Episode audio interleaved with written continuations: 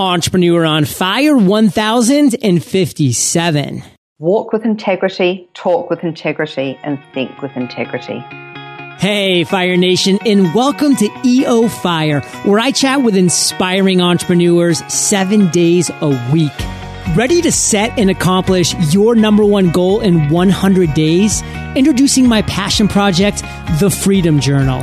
This leather-bound journal will guide you in the setting and accomplishing of your goal in 100 days. Text JOURNAL to 33444. Ignite. Fire Nation, ready to turn your big idea or best Instagram photos into a great book? Try Blurb's free book layout software. Visit blurb.com/fire today. Posting jobs in one place isn't enough to find quality candidates. ZipRecruiter can help, and today you can try ZipRecruiter for free. Visit ZipRecruiter.com/fire. That's ZipRecruiter.com/fire. Boom! Shake the room, Fire Nation. Johnny Doom is here, and I am fired up to bring you our featured guest today, Belinda Coker. Belinda, are you prepared to ignite? John, I do believe I'm in the hot seat. Yes, you are. And Belinda brought the Envirosax from Australia to the USA back in 2011. Seen on the arms of major celebrities, the brand grew from humble kitchen table beginnings to become the world's most popular reusable shopping bag. Belinda, take a minute, fill in some gaps from that intro, and give us a little glimpse into your personal life. Certainly, John. Well, I'll tell you, I'm a woman who is passionate about my business. I'm lucky enough to work the hours I want to, earning a decent income to sustain the lifestyle I choose to spend with the people who are the most important in my life, which right now for me are my three children. I live in the rainforest in Burleigh Heads on the Gold Coast in Australia, and if any surfers out there know, it's famous for its fabulous Point Break. I travel a lot with my children. I'm passionate about community. I try to teach my children the importance of this and how lucky they are. Actually, when my children turn 14, I take each one of them to a third world country, and we work in an orphanage for a week. Wow. My middle daughter is up next, and we're off to India. It really gives them a sense of how lucky they are. And the one other thing is, as I love my work, and as I will expound on later, I've managed to single out the work that I'm good at and license out the tedious bits which don't excite me. Wow. I mean, I love how you started this, and I love how you ended it. Where did you take your first child? Thailand. Wow. Yeah, I can tell you, yeah. I spent 4 months in Guatemala back in 2007 and did some work at an orphanage there. And that's, I mean, that really does ground you about just how lucky you are. Yeah, it really does. And when they're 14 and they're just at that really impressionable stage of, you know, we've got all the social media there with the kids now, and, you know, it really takes them back to what it's all about. Now, that's the kind of stuff that needs to be mandatory, you know, not algebra, but that kind of stuff. So, Belinda, let's say you're at a networking party and someone walks up to you and says, "What exactly do you do?" How do you respond in just 10 seconds? Okay, well, I assist people negotiate manufacturing and production in China and Taiwan. I smooth out production issues when they arise, and by offering these services at the start of their supply chain, we generally help clients increase their bottom line. We might have to talk. I got something going on in China as we speak, so... Belinda, you have your entire business dialed in. I mean, you figured out how to scale, how to leverage, how to enjoy what you do, and how to take the things that you don't necessarily like and outsource them, or at least bring in a team. I mean, this is all amazing stuff, but things haven't always been amazing. And I say that with confidence because you're an entrepreneur. I'm an entrepreneur. We go through the bad times. We go through the good times, and we know that there's going to be some rocky roads ahead. That's just the world that we live in. If you had to say, in your journey thus far, what would be your worst entrepreneurial moment? And really get us down there, Belinda. Tell us that story. It basically was right in the thick of Envirosax. And can I just tell you a little bit about Envirosax? Yeah, and how that started? Because then that'll actually lead us into what actually happened. So I'll just quickly gloss over it. But back in 2004, when environmentalism was a concept in its infancy. I was living in a house off the grid with only rainwater, so my family and I are pretty much caring for the environment right at the early stages.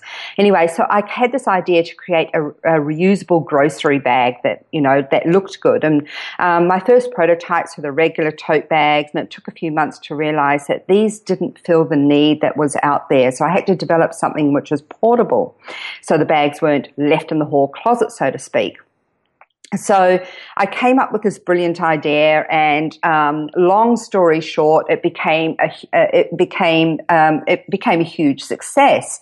And lots of bits and pieces happened in between, but over the next 4 to 5 years, we Envirosax basically grew exponentially and rather unsustainably. We basically grew so fast and we had to downsize.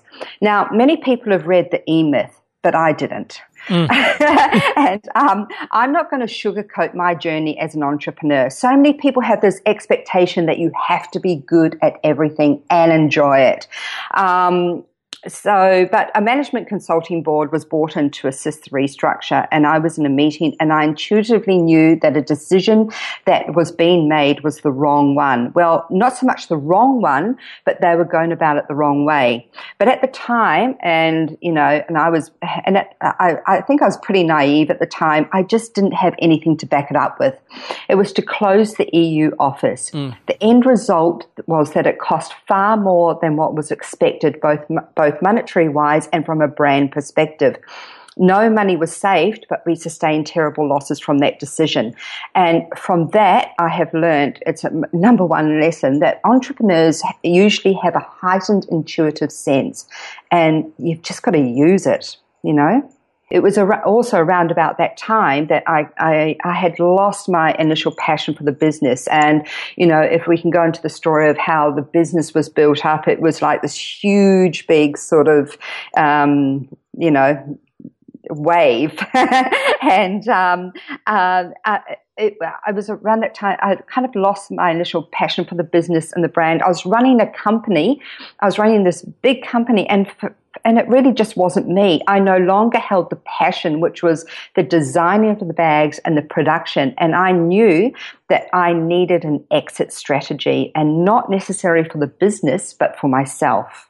Now, Belinda, I want to jump in here because you're sharing a lot of great things. And one of the key points that we talk about all the time, because this is something that, I mean, you know, the over 1,000 interviews that we've done, it just seems like, you know, in 25 to 30% of them, the biggest failure moment has come when these guests of Entrepreneur on Fire don't listen to their gut, don't listen to their intuition, and see these red flags and feel the red flags, but ignore them and push forward. So Fire Nation, believe me when I say and when Belinda says, you need to listen to your intuition. We're not just saying like follow your intuition blindly. We're saying, hey, at least listen to it. Sit back and say, there's a reason why my gut is giving me this emotion right now. I need to actually sit back, give myself some space, and identify that and go forward in the right direction, because we can start something that we love and it can grow into something that we absolutely hate.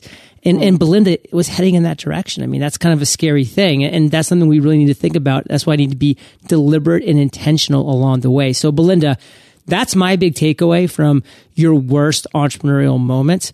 What do you want to make sure Fire Nation really gets from that period in your life? Basically, if you are in that situation, if you can pick the bits of a business that you like and be able to separate that and be able to keep that, and if it's something which you're passionate about and something that you love, you still have all that experience that goes along with that. You've still got a lot of relationships that you may have built with doing the part of the business that you actually did like. So don't just throw the baby out with the bathwater. Don't throw the baby out with the bathwater. I mean, this is a little bit of a foreshadow to a future question in the lightning round, Fire Nation. So stay tuned with how Belinda handles that. But what I want to do, Belinda, is shift and talk about a different story. This one being an epiphany, an aha moment, when a light bulb went on in your journey. So take us to that story and tell us that moment in time. I think that I've had about two aha moments, and the first was the conception of Envirosax when I was looking down the barrel of going back to work with my two youngest children under 18 months old, and I just wasn't liking my options. And I think a lot of people actually find themselves in this position where, you know, they've got to go back into corporate. They're thinking about, especially women, they're thinking about dropping the kids off at childcare at 7 a.m. and picking them up at 6:30 or having a nanny bring up the children. And I just did not want to do that. And so late one night, I opened up a bottle of wine and just drew out the business mud map, and that was the start of Envirosax. Wow. And So Fire Nation, there's a lot of things going into this. And what I really kind of want you to pull out, Belinda, is like, what were the steps that you took after having this idea, this aha moment that, you know, really started to get you down the road towards success? I sent my first prototype off to China as the local production was looking way too expensive to be financially viable. And it probably took about 18 months to get it right. Oof. And, you know, we're talking about back in 2004 where, you know, the internet wasn't as vast as what it is today. And you don't have a lot of small businesses just didn't have an internet presence. It was only really large companies that had the internet presence. But anyway, I managed to do it. I think I found somebody in the Yellow Pages. You know, we're going back that far. So I started, anyways. But I finally got, you know, some production going, and I started to produce and sell in Canada and Australia. And Canada, because of similarities between the two countries, and Canada at that stage had begun to develop environmental strategies at a corporate level. So it was an easy target market. And so over the next year, we attended trade shows in Europe and very quickly expanded. Now, I knew the USA market had huge potential, but believe it or not, America was not environmentally aware back then. And We're talking about 2007.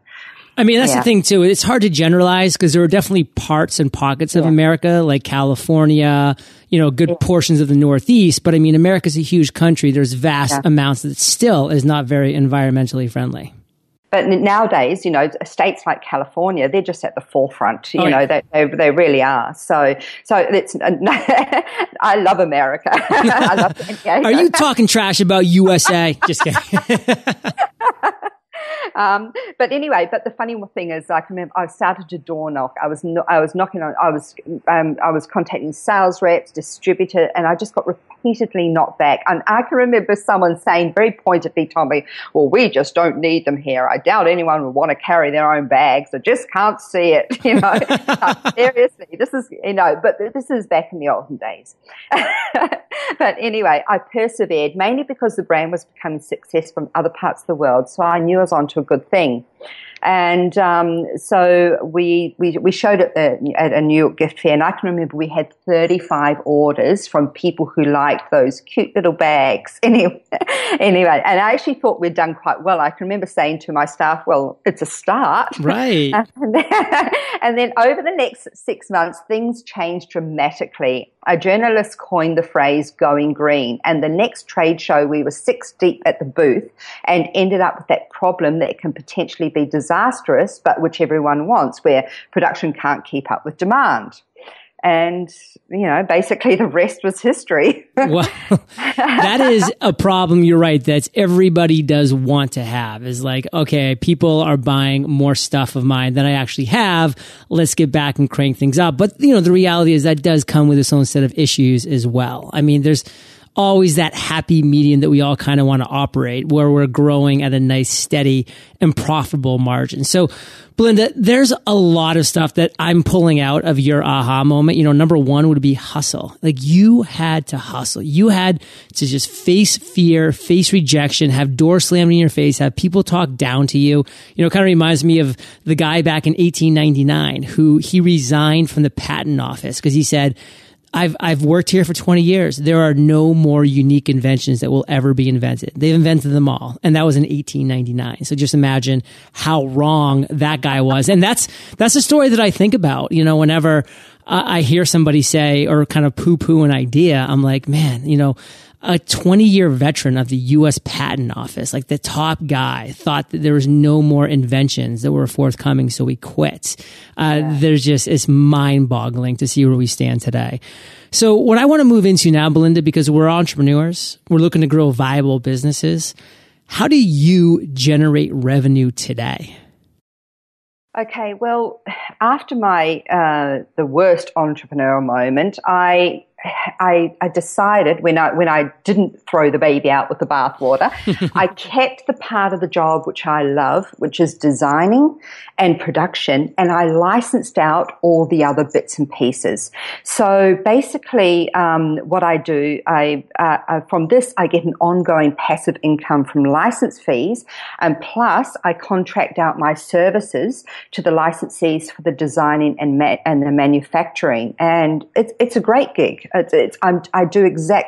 love it. I design and I have this passive income, and this the second sort of form of income which comes to me now is from Beluco Consulting, which Beluco Consulting was born when I was actually leaving Envirosax, but when I was licensing out, because I had a team in China, a number of people had started to ask me how to produce in China and what they needed to do and asking for assistance. So we started to contract out my staff for sourcing suppliers and conducting the quality control. And so Beluco Consulting started from a need in the marketplace. So that's where my main two strains of income come from. So Belinda, what's your biggest weakness as an entrepreneur? I'm too nice. People management is not one of my strengths. I think a lot of entrepreneurs, they love the relationships. They love having, they love networking with people and all that sort of thing. But for me, it's the people management. It's the being the tough. It's probably it's really not my thing, which is probably why I manage staff in China so well. Culturally, they never ask why. They just do. That can be good and bad. That can be good and bad. Now, Belinda, I want to dig a little deeper because, saying that one of your biggest weaknesses that you're too nice is kind of like sitting in a job interview and saying, yeah, my biggest weakness is I'm a workaholic. I mean, it's like, that's what everybody wants to hear. But so dig a little deeper. I get it. That's a weakness. But like, what is one of your weaknesses that you would love to improve upon? Time management. I am very easily distracted by a new idea or a new pattern, or, I'll be walking on the street and that's a lovely color for a bag. And suddenly I'll just be off and I'll start designing. And the bright, shiny object syndrome, weapons of mass distraction just coming down upon you, Belinda. And hey, of everything that you have going on, what's the one thing that has you most fired up right now? What really gets me going is helping people to do what they need to, and this comes from some of the calls I get. For example, I was approached by a woman the other day who had borrowed probably up to about $40,000 to get a container of some new product produced. She had done no due diligence. We doubt there was any quality control whatsoever, and she'd borrowed this money. So a container of unsellable goods had arrived on the shore down in Sydney, down on the shores, and she wasn't able to recoup her investment, let alone make any profit. And this kind of thing gets me worked up, but being able to stop issues like this happening for people, that's what gets me fired up, because there's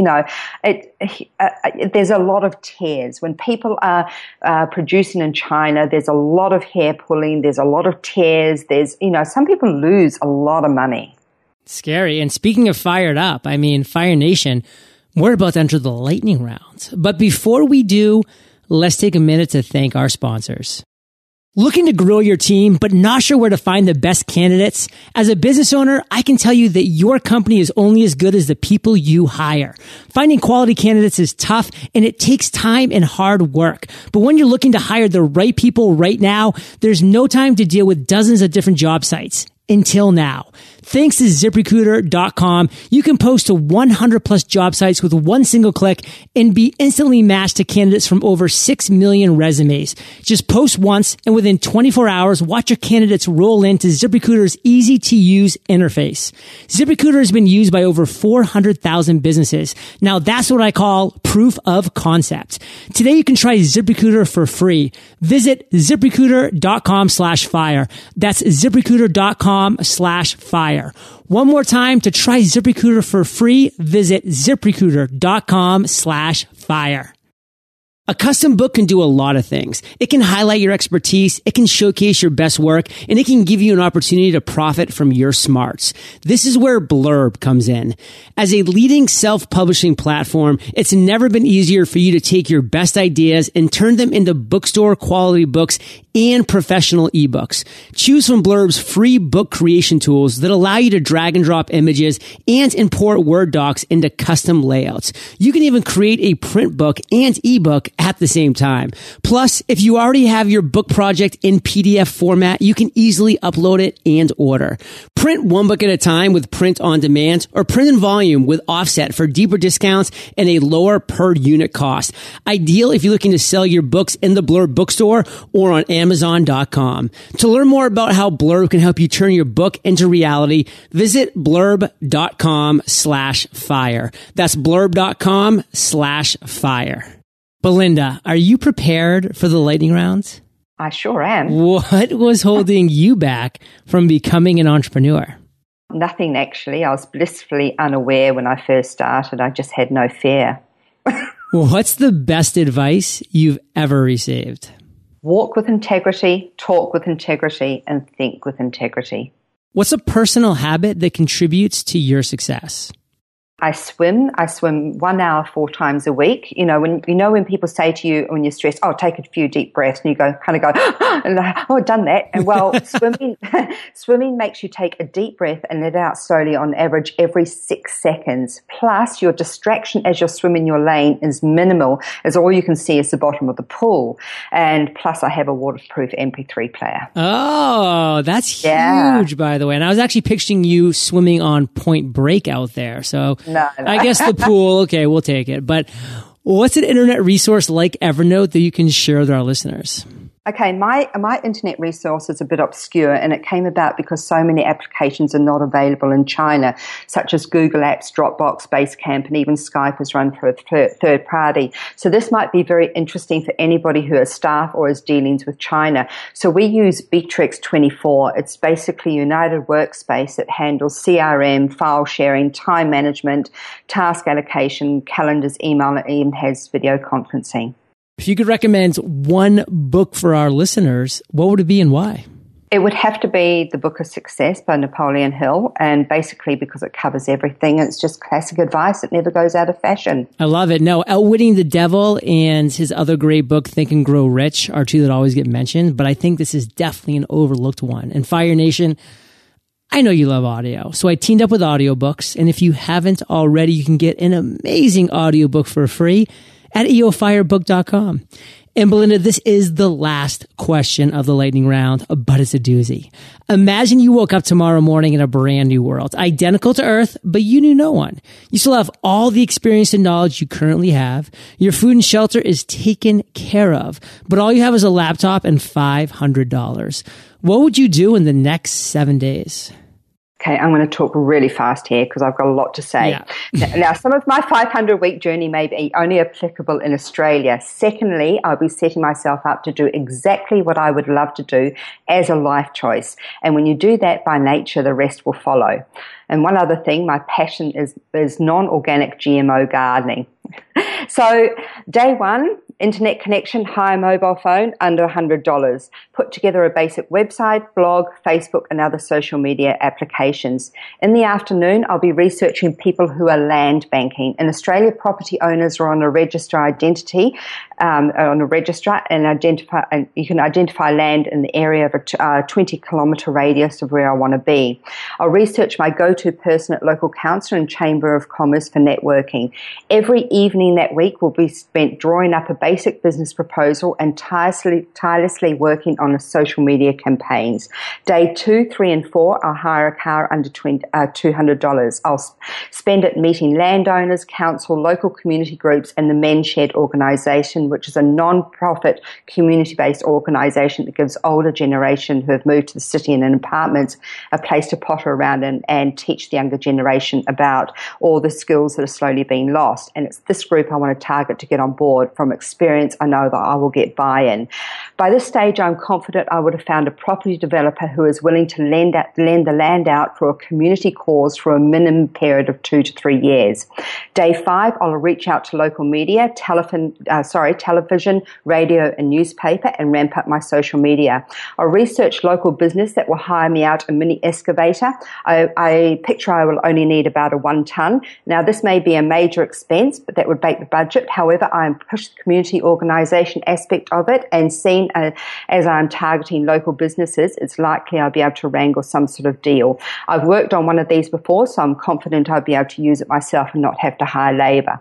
I would buy irrigation pipe and tools off some community sites such as Craigslist or Gumtree in Australia, and then I would buy some vegetable seeds, and this is probably my cheapest purchase.